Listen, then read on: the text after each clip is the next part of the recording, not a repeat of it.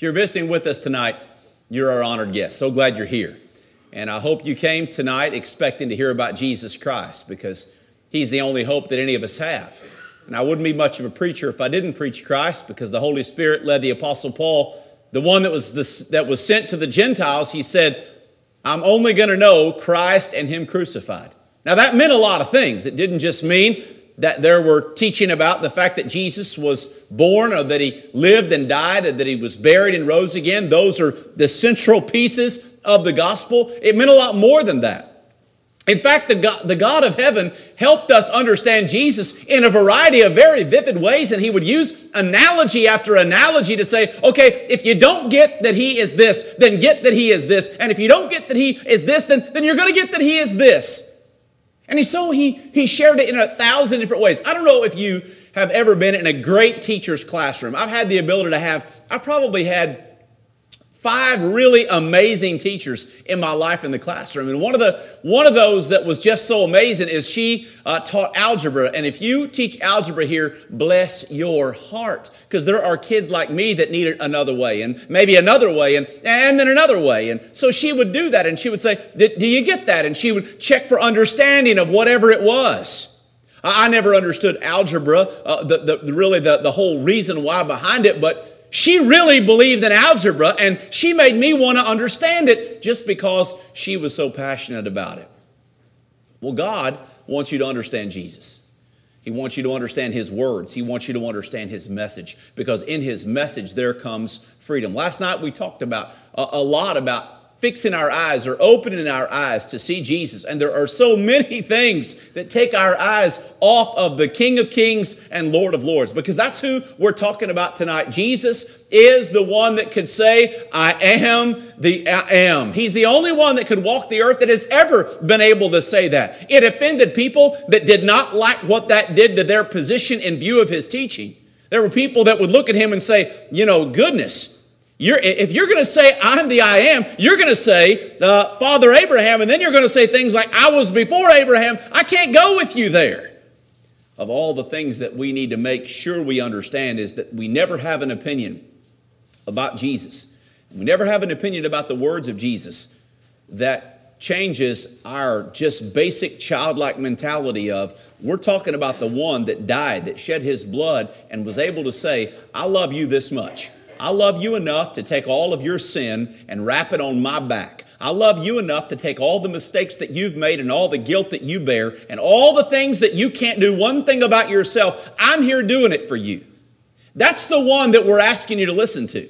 That's the one that can set you free with his very message tonight. Well, again, we get right in to the sermon uh, talking about the fact that God chose to speak through Jesus. He was the, the centerpiece of, of God's salvation. The Bible says, God, who at various times and in various ways spoke in time past to the fathers by the prophets, hath in these last days spoken unto us by his Son, whom he has appointed heir of all things, through whom also he made the worlds, who being the brightness of his glory and the express image of his person, and upholding all things by the word of his power, when he had in himself purged our sins, sat down at the right hand of the majesty on high there's a story as we get into this about who Jesus was and how, how important it was to understand who he was. When the Bible says that he, by his word, who being the, the brightness of his glory and the express image of his person, and he holds everything by the word of his power. In Matthew, the 17th chapter, the story of Jesus, he takes Peter, James, and John. Sometimes you just get closer to some people. I've always wondered, why weren't all the, all the apostles with him? Well, why do you have about five good friends? Why is it that I'm not best friends with every single uh, preacher on the preacher's list like Frankie? Why is that? Well, it just is what it is. Jesus wasn't either. Jesus had his best friends, you might say, and they were Peter, James, and John. They understood him, they were right there in the thick of it all with him, and they travel with him, and they go up to the Mount of Transfiguration that we call it in Matthew, the 17th chapter. And Jesus is there, and it's such a magnificent event that the Bible says that Moses and Elijah are there with Jesus as his clothes are changed into an immortal state. And it was so bright and amazing that you kind of feel sorry for the Apostle Peter. Have you ever had one of those moments where you, you know you were so enraptured by it, your brain was in neutral, but your mouth was in overdrive? He had one of those moments. I can relate to those moments a lot. So he says, let's build a church or a tabernacle, one for, one for you, Moses, one for Elijah, and let's build one for Jesus too. And the Bible says a voice came from heaven that made the Apostle Peter fall on his face, and it was the voice of God the Father. And he said, This is my beloved Son, in whom I am well pleased. Hear ye him. To all those, to all those that would ever look at Jesus as the Savior without someone who had a message that was transformational, listen to what God said. Look, this is the one that is the express image of my glory. This is the one that is the express image of my person. In John the 14th chapter, as Jesus was explaining the fact he was going to go away, he told them there's something that they really had not yet comprehended, and that was that You've seen the Father. And Philip says, Whoa, haven't seen him. I missed that part of your sermons. Been with you for a while now. Show us the Father. Of all the things you really want to know and all the things you really want to see, one of the things you really want to know and one of the things you really want to see, you want to see the Father. Well, how do you do that? How is it that you see the Father? Jesus said, If you've seen me, you've seen the Father. Of all the things that wrap your mind up in a mental pretzel, the one thing that does me is thinking about God. Thinking about an immortal God that's a spirit, a God that chose to display his power to the Israelites in literally splitting the Red Sea and destroying the Egyptian army. The one who would lead his people with a pillar of fire and a cloud, his Shekinah glory. A one that whenever they were at their most infant, really baby state, of learning to trust him as they were in the wilderness would feed them with manna, and when they complained about the manna, he would give them fat quail to pick up. And look at Jesus. He was the one that would come in that very same way. And as the disciples should have known better, and they should have learned, and they should have understood him, he would say, How long have I been with you, and you still don't understand me? Jesus is the express image of God the Father. Their very nature is displayed in Scripture and Revelation. And here the Bible plainly says that He is the express image of His glory and He holds everything by the word of His power. Incredible teaching that Jesus gave. The bottom line is Jesus is the one that is the centerpiece. He is the first and the last. He's the beginning and the end, the Alpha and the Omega. He is the one that God wants us to listen to today. We keep going. God sent Jesus to make sons of God. That's good for us. Really, really good for us. Listen to what the Hebrew writer said. But we see Jesus, who was made a little lower than the angels for the suffering of death, crowned with glory and honor, that he, by the grace of God, might taste death for everyone. For it was fitting for him, for whom are all things, and by whom are all things, in bringing many sons to glory, to make the captain of their salvation perfect through sufferings. That's Jesus. The Bible says, Inasmuch then as the children have partaken of flesh and blood, he himself likewise shared in the same, that through death Jesus might destroy him who had the power of death, that is the devil, and release those who through fear of death were all their lifetime subject to bondage. For indeed he does not give aid to angels, but he does give aid to the seed of Abraham. Therefore, in all things, he had to be made like his brethren, that he might be a merciful and faithful high priest in things pertaining to God to make propitiation or atoning sacrifice for the sins of the people. For in that he himself has suffered being tempted, he is able to aid those who are tempted. There's a lot in this.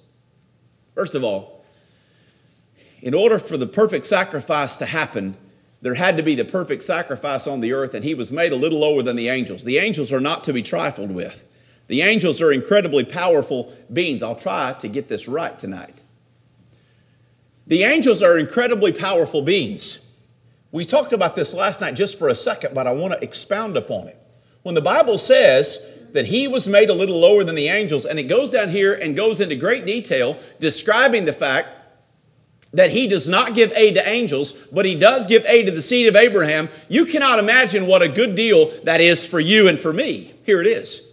The great deal of this is that God basically allowed his son to walk down here and become like us. He put on flesh and blood. Philippians 2 would say, Let this mind be in you, which was also in Jesus Christ, who being the form of God thought it not robbery to be thought it not to be equal with God, but made himself of no reputation. How does a king, the king of all kings, leave glory, leave the presence of all the angels that when he spoke would go, when he would say, that is exactly what would happen. He left all of that in perfect communion and fellowship with God, and he came down here and he lived on the earth as the perfect sacrifice. He was the one that his cousin John was baptized in the Jordan River, and he would see Jesus coming. And he would say, Behold the Lamb of God who takes away the sins of the world. But the angels, he said he was made a little lower than the angels. But then the Bible says that God gives aid to us, but he doesn't give aid to the angels. What did he mean by that? Well, here's the deal. When Beelzebub or Satan, that is the devil, the one that has some influence over death, the one that wants to make you die, he is limited in his scope of operation today because of the power of God. God limits him a couple of ways. One of them is he limits his ability to, to cause you death. We're all going to die, but there's also a a fact of God's going to let us live a certain amount of time on the earth, some a little, some more. We don't know the reasons why uh, of why all that is, but we do know that if Satan had his way, he would wipe all of us out in this room. So God limits him. He also limits Satan's ability to overpower you with temptation. He does not give temptation or the tools of Satan, the devices of Satan, the ability to override your free will. He cannot read your mind. He cannot climb into your mind and pull the levers. We can be under his influence. We can be led by him. We can do a lot of things, but he is still limited by God. But he's still powerful. Satan is a powerful being. Well, the angels observed in heaven Satan Satan wanted what God had and Satan was expelled from heaven. And not just Satan, but also some of the demons or some of the angels that went with him. And the Bible says that in the church in the church, in Jesus Christ, in the church, that the angels of heaven found out about God's plan to save us and give us a second chance, and He didn't give the angels a second chance. You better stop and roll that around in your mind a minute, because I had to do it in mine the first time I heard it.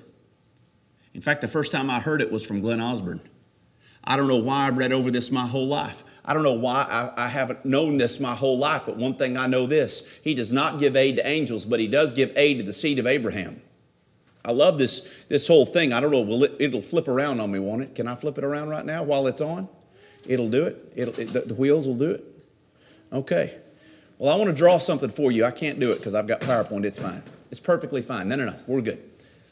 We'll, we'll, we'll just not tempt fate here uh, that's fine. I think if I start spinning it around, those cords may twist, and you may not have PowerPoint for the rest of the week, so we're just going to use your imagination. There was a man named Abraham, and God made a deal with Abraham. And the deal God made with Abraham was not because Abraham was a perfect man, but God was going to bring Jesus into the world through his bloodline. Abraham was faithful. There were times where God asked him to be who he needed him to be, and he was that man for that moment. He wasn't perfect, but he was amazing in that way. He was a man that would literally do anything to serve God. And God would even say about his faith upon occasion, Now I know who you are. A lot of us, we get moments, we get in a bind, and, and God knows who we are, and it's not who we want him to be. So, all these people throughout time, from Genesis 12, 17, 18, 22, there's where you get major promises that God made to Abraham. It had to do with a variety of things, but mainly, you're going to be my people. And anybody that's going to be blessed, I'm going to bless through your seed. And that seed would come directly to the cross of Calvary. And Jesus is the only one that could claim a superior bloodline to that of Abraham. And he physically was in the blood of Abraham, but the blood of Jesus was greater because now it wasn't just the physical blood of the Jews that was now available, it was the blood of Jesus Christ, and his blood is available now to all men everywhere. So truly, you serve and look at a God tonight that keeps his promises. First to Abram, before he even had children, his name was changed to Abraham, and it came down the line to Jesus, and now to all men everywhere, he says, Go preach the gospel to every creature. Doesn't matter who you are and where you are. God is a God that makes himself available to you. And we still get back to this idea of the angels. You imagine what those angels thought about why it is that God chose you and He didn't choose the angels? Why does God give you a second chance and a third chance and a fourth chance and a 15th chance with whatever it is that's going on in your life? Why does that happen? Why does He not give the angels that? Well, the angels obviously were not subject to the same level of temptation that we are. All right? They were in the presence of God. They knew God. The Bible says any man that has seen God, he's never lived to tell about it, basically. We're not dealing with a God that is confused about who's in authority and control. We're not dealing with a God that is confused about any kind of American political system or somebody that thinks they're so smart because they've got 16 degrees behind their name. We're dealing with a God that understands that He is higher than us, smarter than us, wiser than us, and His ways are above us. And it would do us well to understand what Satan did not understand, and that is sometimes what we want, which is to know what he knows and the why behind what he knows. We want him to keep that in his mind because when Satan lusted after that and wanted that position and he wanted that power, it caused him to be expelled and angels with him. And in our frail state, sometimes where we don't understand why it is that we're getting kicked in the teeth by life, there's a little passage down here that says this He does not give aid to angels, but he does give aid to the seed of Abraham. And then he says, He was made like you so that he could be a merciful and faithful high priest in things pertaining to God to make atoning sacrifice for the sins of the people. For in that he himself has suffered being tempted, he is able to aid those who are tempted. Let me tell you why this is such a big deal. That same system that I told you about of Abraham and the promises of blood there were sins that people in the seed of Abraham had. They had sin in their life, just like we have sin in our lives. So they came along, and there came to be Abraham, Isaac, and Jacob. And Jacob's name was changed to Israel, and he had 12 boys. And so that's how you got the 12 tribes of Israel, just catching you up on Bible history. And those, all those tribes were amazing in that God would choose and, and bring about Jesus. He would protect his lineage in one of those 12 tribes. Jesus would be the lion of the tribe of Judah. But amidst all that, there was a little bitty tribe named Levi. And of the Levites, they, began, they became the priests. Let me tell you, tell you why that matters to you today. The priest or the Le- Levitical priesthood, they would come, and you as a person in the Old Testament, you would bring an animal sacrifice. That's what you were supposed to bring. And when you would bring that sacrifice, you had to bring it to the temple. And the temple was a place where the Levites hung out. And they offered worship to God and they offered sacrifice for you. You weren't qualified to offer that sacrifice. I mean, you, you did, but the priest would do it for you. And then there was another guy, his, his lineage came from Aaron, the brother of Moses, and he was the high priest. So you had the, the little tribe of the Levites that all the other tribes supported so they could do the work of the temple and the worship of God and offer animal sacrifices. They literally offered blood that would roll forward their sins till the next year. And there was a high priest of Aaron's lineage that would go into the most holy place where God was. And it was kind of a, just for lack of a better illustration, it was kind of looked like the measurements of this communion table right here. It had cherubims, angels' wings that would come up over it, and the high priest knew what was inside of it. It was, it was something that God had ordained to be built, and there was a pot of manna that had uh, never spoiled, and there was Aaron's rod inside of it, and the, the, the law, literally the tablets of stone that God had written upon, were inside of this, inside of this box. It was the sitting place of God. Nobody had ever seen it before. Nobody had ever seen it before, ever. And the high priest would go in and he would cleanse himself and take a big bath, basically. And he would go in and he would offer animal blood for his own sins and the sins of the people. If you read uh, about 8, 9, and 10 of Hebrews, and he goes in and he offers this sacrifice, and he's so afraid in that moment that, that, that the oral tradition of the law was that they, they put a rope around his leg and they put a bell on him to make sure he was still kicking in there. That's how much trepidation and how much nervousness there was about this situation. You know the difference in that and today? Let me tell you the end of the story of what Jesus did. You know, when Jesus died on the cross, you know the first thing that happened? That holy of holy places where only the high priest went, there was a curtain that separated it. Nobody had ever seen inside of it. Nobody knew what it looked like. The very first thing that happened whenever Jesus gave up his life is that veil, that big thick veil was, was rent. It was torn from the very top to the bottom, and people saw into the physical, most holy of holy places they had never seen before. Again, why is that such a big deal for you? Today, the Bible says that you're a priest and that Jesus is your high priest. And of all the things you experience, he is able to communicate with the Father to either fix it for you or to give you strength to go through it. He knows exactly what you're going through. You know, the hardest thing that young people, I, I, work at a school and they'll come in, and a lot of times there'll be some stressful situation going on at home, and th- there'll be some counselor that's paid to try to help them. And there'll be one or two kids every year that just basically say, You have no idea what I'm going through. You don't get it. And for a lot of reasons, that, that's right. Sometimes that's exactly right. I don't know. But I can tell you, you'll never be able to get on your knees and talk to God and fail to have one concrete truth, and it's this when you approach God, it is a magnificent and awesome thing that Jesus made available for you. And when you get on your knees, you're not doing it through some veil and you're not doing it through somebody else, no other man. The Bible says you have the opportunity and privilege to come boldly to the throne of grace. You have a perfect high priest that as you pour out your heart to God, he understands it and he encapsulates it and he takes it to the Father, and the Father, in his own way, however that works, and the how and the why I don't get, but I know this that he strengthens his own, and that every spiritual blessing he will pour out on you. And it only happens in Christ. That only happens in him. That only happens when you are a priest Somebody that has been saved by Jesus, somebody that is able, through whatever problem you're going through, to come to Jesus. We notice our brother tonight who led a beautiful prayer prayed at the end of it in the name of Jesus. Why is that? We're taking all of our petitions and we're putting it to the most powerful being that we know, and that's Jesus. And he takes it to the Father who has never put on flesh and blood, and he makes the Father understand what we've gone through. You can't get that anywhere else. And when the Hebrew writer says what he says here, that he's able to aid the seed of Abraham, that is a magnificent promise, and it's something that we ought to thank God for every single day. That he is a merciful and faithful high priest in things pertaining to God to make atoning sacrifice for the sins of the people. For in that he himself has suffered being tempted, he is able to aid those who are tempted. God sent his son Jesus to make sons. That is incredibly valuable for us tonight. Well, keep keeping going. Jesus said in one occasion, I am the light of the world. In John 8 and 12, by the way, if you can't see this tonight, let's have a vision checked after church. Then Jesus spoke to them, saying, I am the light of the world. He who follows me shall not walk in darkness, but have the light of life. Notice a couple of things in here. I'm the light of the world.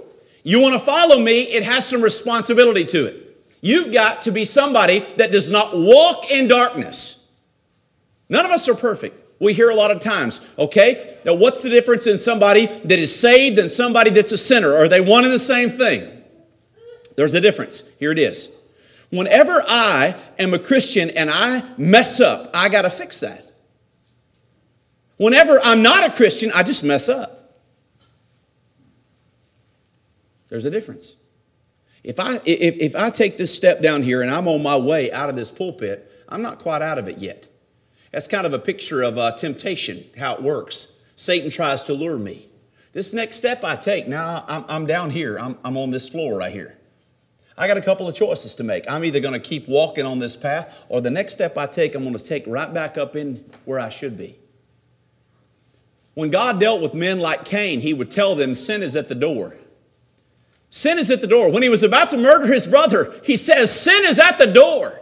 There are times where you get to this moment and you realize, hey, it matters my next step. Well, Jesus is not talking about some momentary lapse in judgment. He's not talking about even one specific sin that we may have committed in the past. He's talking about the way we live our life.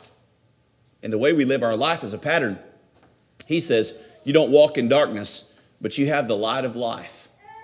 You know how people who want to get away from Jesus, Jesus said in John 3, this is the condemnation that light has come into the world, but men love darkness rather than light because their deeds were evil. You don't go around, you don't want to be around it. That's the challenge of it all when it comes to this. And we've got to be a people that want to be in the light. Listen to what he said about us. In Christ, we light up the world. You are the light of the world. A city that is set on a hill cannot be hidden. Let your light so shine before men that they may see your good works and glorify your Father in heaven. He keeps going. This is this passage. You were a chosen generation, a royal priesthood. There it is. A holy nation, his own special people, that you might proclaim the praises of him who has called you out of darkness into his marvelous light. How is it that you show other people the life that you're living? He said, Let your light so shine before men that they may see your good works and glorify your Father in heaven. I'm convinced that Christians, whenever Christians decide that they're going to live in the light of God's Word, it makes an incredible, powerful impact. In Matthew chapter 5, he said two things about, about light. He, he described us as light and salt. Light and salt. And he also would describe the fact that if we don't know who we are, sometimes we're good for nothing. If, if we're salt that is not salty, he said, What do you do with it? You throw it out and walk on top of it. We've got to remember our purpose. And our purpose in life is to make our God famous. How do we do that? We live not a selfish life, but a selfless life, trying to bring honor and glory to Him. It's not that we try to get, get accolades for ourselves or somebody to brag on us, but He says that whenever you do good works, it glorifies your Father. What's the difference in people in Matthew chapter 6? He would say that if you do good things before men to be seen of men, you have your reward already. What did he mean by that? Two things. On one hand, he says, Look, there ought to be a moment where you, you, glorify your Father in heaven with the good works of your hands. In another case, it's like nobody ought to know about it. What's the motive of our heart? What are we trying to live for? When you're a good person and you do the right things and you're trying to live under the control of Jesus Christ, you're doing it so he gets glory. You're not doing it so your name can be in the newspaper and you can be on the silver or the gold club, whatever it is, for some, some organization that raises money and does good things. It's perfectly fine to be a part of all those things. What I'm saying is this what we've got to be is whenever we're in our circle of friends and wherever or we're around the people that we're around, we're a light. We're a place that people know they can come to to find Jesus because we're the closest thing to the Bible and Jesus that they're going to find. Now, that's humbling to me because I certainly don't feel worthy to ever know that. But here's what Jesus says You are the light of the world. What did he say before that? He said, I'm the light of the world. He who follows me shall not walk in darkness. Do you know the key ingredient to everything that we're talking about? Follows me. People know if you're following Jesus Christ or you're following your own ego. People know if you're following the Son of God or you're following your own plans and your own ideals about things. But we're supposed to make Jesus famous. We are supposed to proclaim the praises of Him in a dark world with marvelous light. Well, Jesus said, I am the vine. I am the true vine. He said, My Father is the vine dresser. Every branch in me that does not bear fruit, He takes away, and every branch that bears fruit, He prunes that it may bear more fruit. You are already clean because of the word which I have spoken unto you. Abide in me, and I in you, as the branch cannot bear fruit of itself unless it abides in the vine. Neither can you unless you abide in me. I am the vine, you are the branches. He who abides in me, and I in him, bears much fruit. For without me, you can do nothing. He keeps on going. The Bible says, If anyone does not abide in me, he is cast out as a branch and is withered. And they gather them and throw them into the fire, and they are burned. If you abide in me and my words abide in you, you will ask what you desire, and it shall be done for you. By this my Father is glorified, that you bear much fruit, so will you be my disciples. Who's the vine? Jesus said, I am. What are you? Well, he said, You are the branches. What's your expectation? The very purpose of our existence, we've got to bear fruit. If you don't bear fruit, He's going to take it away. If you don't bear fruit, it's basically one of those things where he's, he's picturing the idea of somebody that if, if anyone does not abide in me, he is cast out as a branch and is withered. We're literally, it's, it's like we're either plugging in or we're cutting loose. Are you plugged in? Are you plugged into Jesus? Are you plugged into what He's trying to feed you and how He's trying to fuel you? Are you plugged into Him and His church? Are you plugged into other people's lives? Jesus said, If you've not done it unto one of the least of these, my brethren, you've not done it unto me in Matthew chapter 25 in the judgment day scene. Jesus holds you accountable. He holds me accountable that how we treat others in the body of Christ is exactly determining how close we are to Him. In other words, if I'm not plugged into Him, I'm not plugged into anybody else's life. And one of the greatest illustrations I can show you is How plugged in are you when you come to the assembly of God's church? Because in Hebrews 10 24, the Bible says one of our jobs is to provoke one another unto love and good works. Why is that? Because when you serve each other, even the least among you, the Bible says you're serving Jesus Christ. And the fruit, the fruit that you bear, he said, My Father is glorified that you bear much fruit, so will you be my disciples. How much fruit do you bear? What kind of fruit are we talking about? I think he had in mind a lot of things. But one thing in particular that comes to mind is this. The Bible says in 2 Peter chapter 1, beside all or beside this giving all diligence, add to your faith virtue, and to virtue knowledge, and knowledge temperance, and to temperance patience, and to patience godliness, and to godliness brotherly kindness, and to brotherly kindness love. He said, For if these things be in you and abound, they make you the, that ye shall neither be barren nor unfruitful in the knowledge of our Lord and Savior Jesus Christ. But he who lacks these things is blind and cannot see afar off, and hath forgotten that he is purged from his old sins. Wherefore, the rather, brethren, give diligence to make your calling and election sure. For if ye do these things, ye shall never fall. For so an entrance shall be ministered unto you abundantly into the everlasting kingdom of our Lord and our Savior, Jesus Christ. That's the fruit he wants from you. Now, is that one of those deals? I used to think about it. Well, I'm going to work on this part of that list. well, that's great. Uh, look, I'm not trying to discount anybody's efforts to live a spiritual life. I'm not discounting anybody's efforts to say, okay, these, these are the fruit of the Spirit. I need these things. It's very obvious.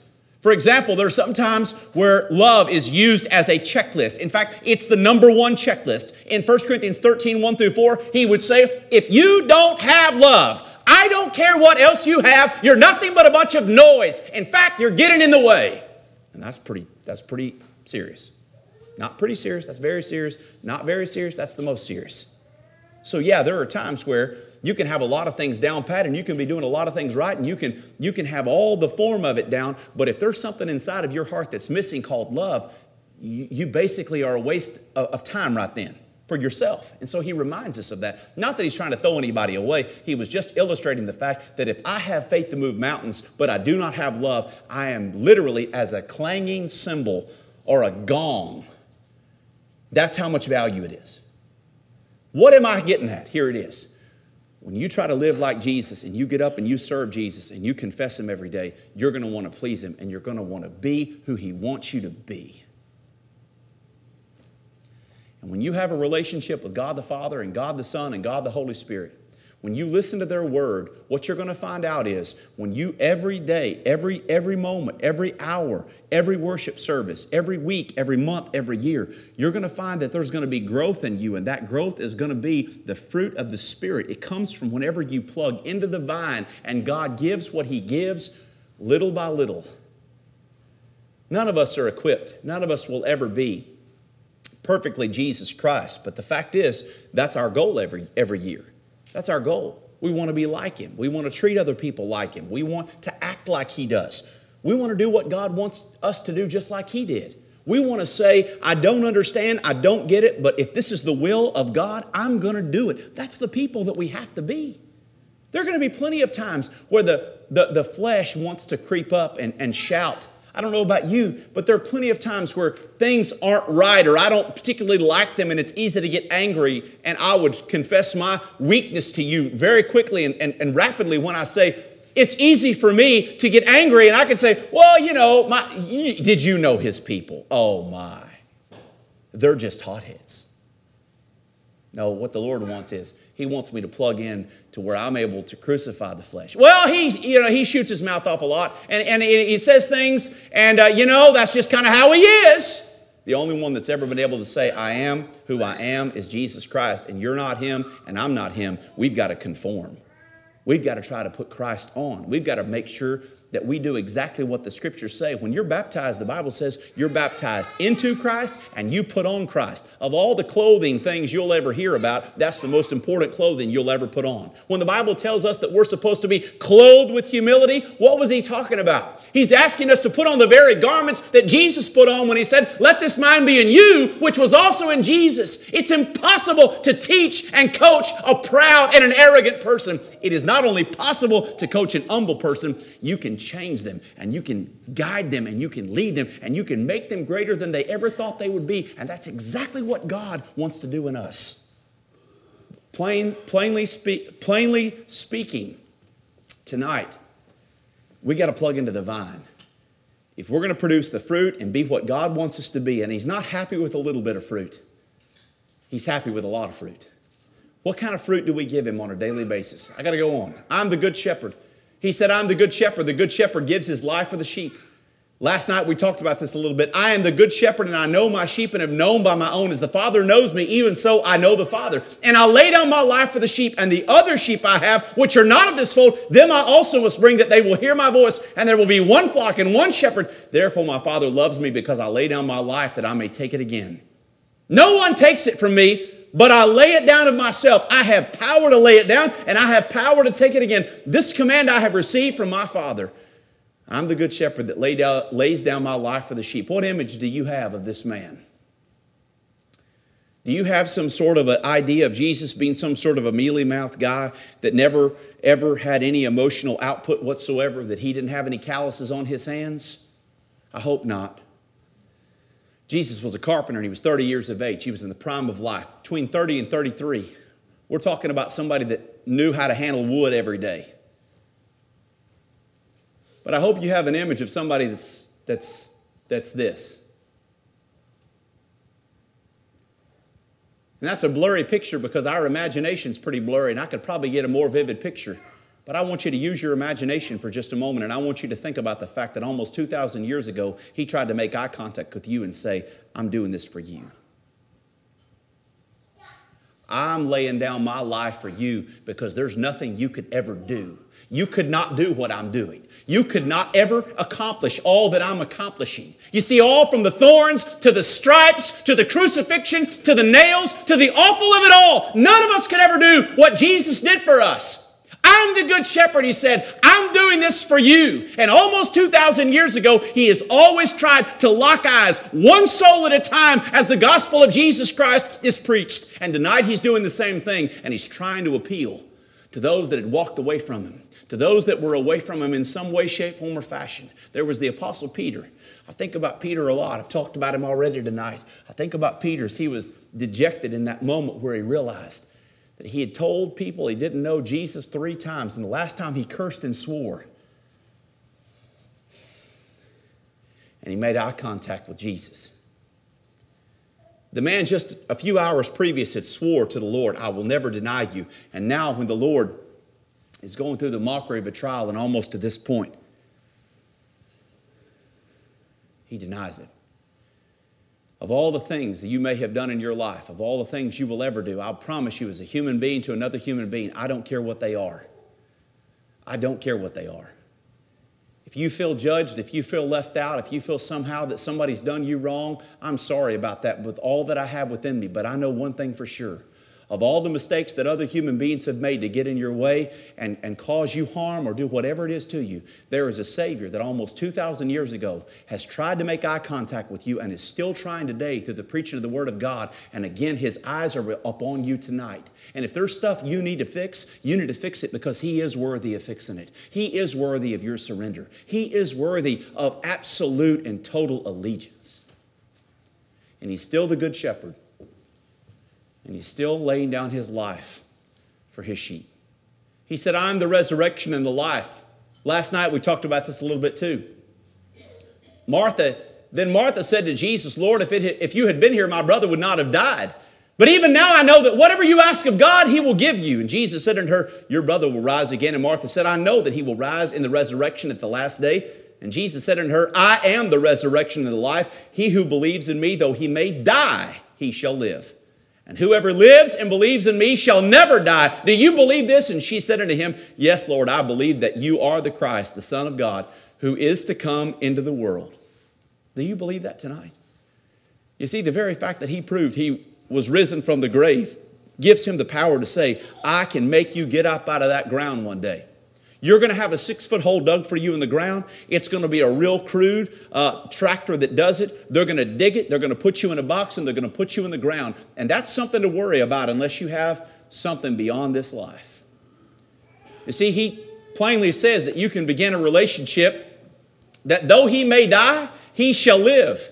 When you're in Christ, you start a relationship that is eternal. It gives you the ability to look to that moment where you have to give up life and you've got to get in that hole in the ground that's coming to all of us. And you know that you have served the one who is the resurrection of life. You know that with all that you have. And you know, just like he was risen from the grave, he's going to raise you up at the last day as well. He said, I'm the way the truth and the life. No man cometh unto the Father except through me. Do you believe that today? Is there a way you have figured out to, to God except through Jesus? I hope not, because He is the perfect expression of objective truth. He is the one that gives us the greatest experience and the greatest life that we could ever imagine, and He is the way. He's the only way. In fact, there is but one way. The plan of God is simple to hear the Word of God, to believe it and repent of our sins, to confess Him as the Son of God, and be baptized. Maybe you're here tonight and you've never done that. Maybe you've never known what it is to hear the Word of God and to hear Jesus being preached. But Jesus has been preached, and He's been preached now for almost 2,000 years. And what He is, when He is preached, here's what happened. The Ethiopian nobleman that was coming along on the way home from Jerusalem from worship Philip the evangelist was sent by the Holy Spirit. Now, you can't get a better illustration of salvation than when a preacher gets a message from the Holy Spirit to say, Go preach to this guy. So here he goes. He's going down, and this guy's riding along. He's reading out loud from Isaiah chapter 53. If you don't know Isaiah chapter 53, it's that, it's that impressive uh, picture of the horrible death of Jesus and he's reading it out loud, and the preacher, Philip, says, Do you understand what you're reading? And the eunuch said, How can I, except some man guide me or teach me? And he climbed up into that chariot, and the Bible says he began at the same scripture and preached unto him Jesus. The Bible says they came to a certain water. And the eunuch said, See, here is water. What hinders me from being baptized? And notice the condition. Listen, not everybody's going to be baptized. The condition was this if thou believest with all thine heart, thou mayest. The eunuch said, I believe that Jesus Christ is the Son of God. They commanded that chariot to stand still. They went down into the water, both Philip and the eunuch, and he baptized him. Listen to what happened next. This is how important it is. The Bible says that the Holy Spirit, the Spirit of the Lord, caught away the preacher Philip so that the eunuch saw him no more. But listen to what happened to the eunuch. The Bible says he went on his way rejoicing. Who brought joy to his life? Jesus Christ. God did. If you're here and you've never been baptized, this is not some sort of a ritual that we do and you earn. This is something where God literally operates on the body of sin that you have and all the mistakes you've ever made, and He takes His powerful knife and cuts away all the body of sin. Just like an old circumcision would cut away the skin, He says this is a spiritual circumcision where we literally cut away the old man. He relieves you of all the responsibility of anything and everything you've ever done wrong. And only the name of Jesus can do that. Tonight, if you've never known what it is to know Jesus, we invite you. We invite you to call upon Him as your Lord and your Savior and as the Son of God, to confess Him before men, that you make your, your mind up listen, I'm going to fix it with God because I promise you, you don't have to fix it with me. You don't owe me anything. You don't owe any other human being anything. You owe God something. You owe it to Him to honor His Son. You owe it to Him to listen to His Son you owe it to him to follow his son. And if you find yourself away from Jesus, there's a couple of hands that opened up almost 2,000 years ago on a cross. And he has never stopped saying, Come unto me, all ye that labor and are heavy laden, I will give you rest. And of all the things you're running from, and of all the things you're scared of, and all the things you have fear of in your heart, God can take away the greatest fear that has ever existed in any man or woman's heart, and it's that fear of what am I going to do when I meet God? Because one day you can know him as your father, and you can know him to say, Well done, thou good and faithful servant. You've been faithful over a few things, I'll make you ruler over many things. Enter thou into the joy of thy Lord. Doesn't that sound amazing? Unworthy we are. Special, oh man. God did not send his son to die for losers and people who have no value. you have amazing value. Won't you let God do His work? Won't you let God save you? Won't you let God wash away your sins? Won't you let Him write your name in the Lamb's Book of Life? Won't you do that tonight? We thank you for listening to our podcast put on by the Church of Christ at 2215 Planz Road in Bakersfield. If you would like any additional information, or you would like to receive a free Bible correspondence course by mail, please email us at info at churchofchristbakersfield.com. Our service times are Sundays at 10:30 a.m. and 5 p.m. and Wednesdays at 7:30 p.m. Please make plans to join us. We would love for you to be our honored guest.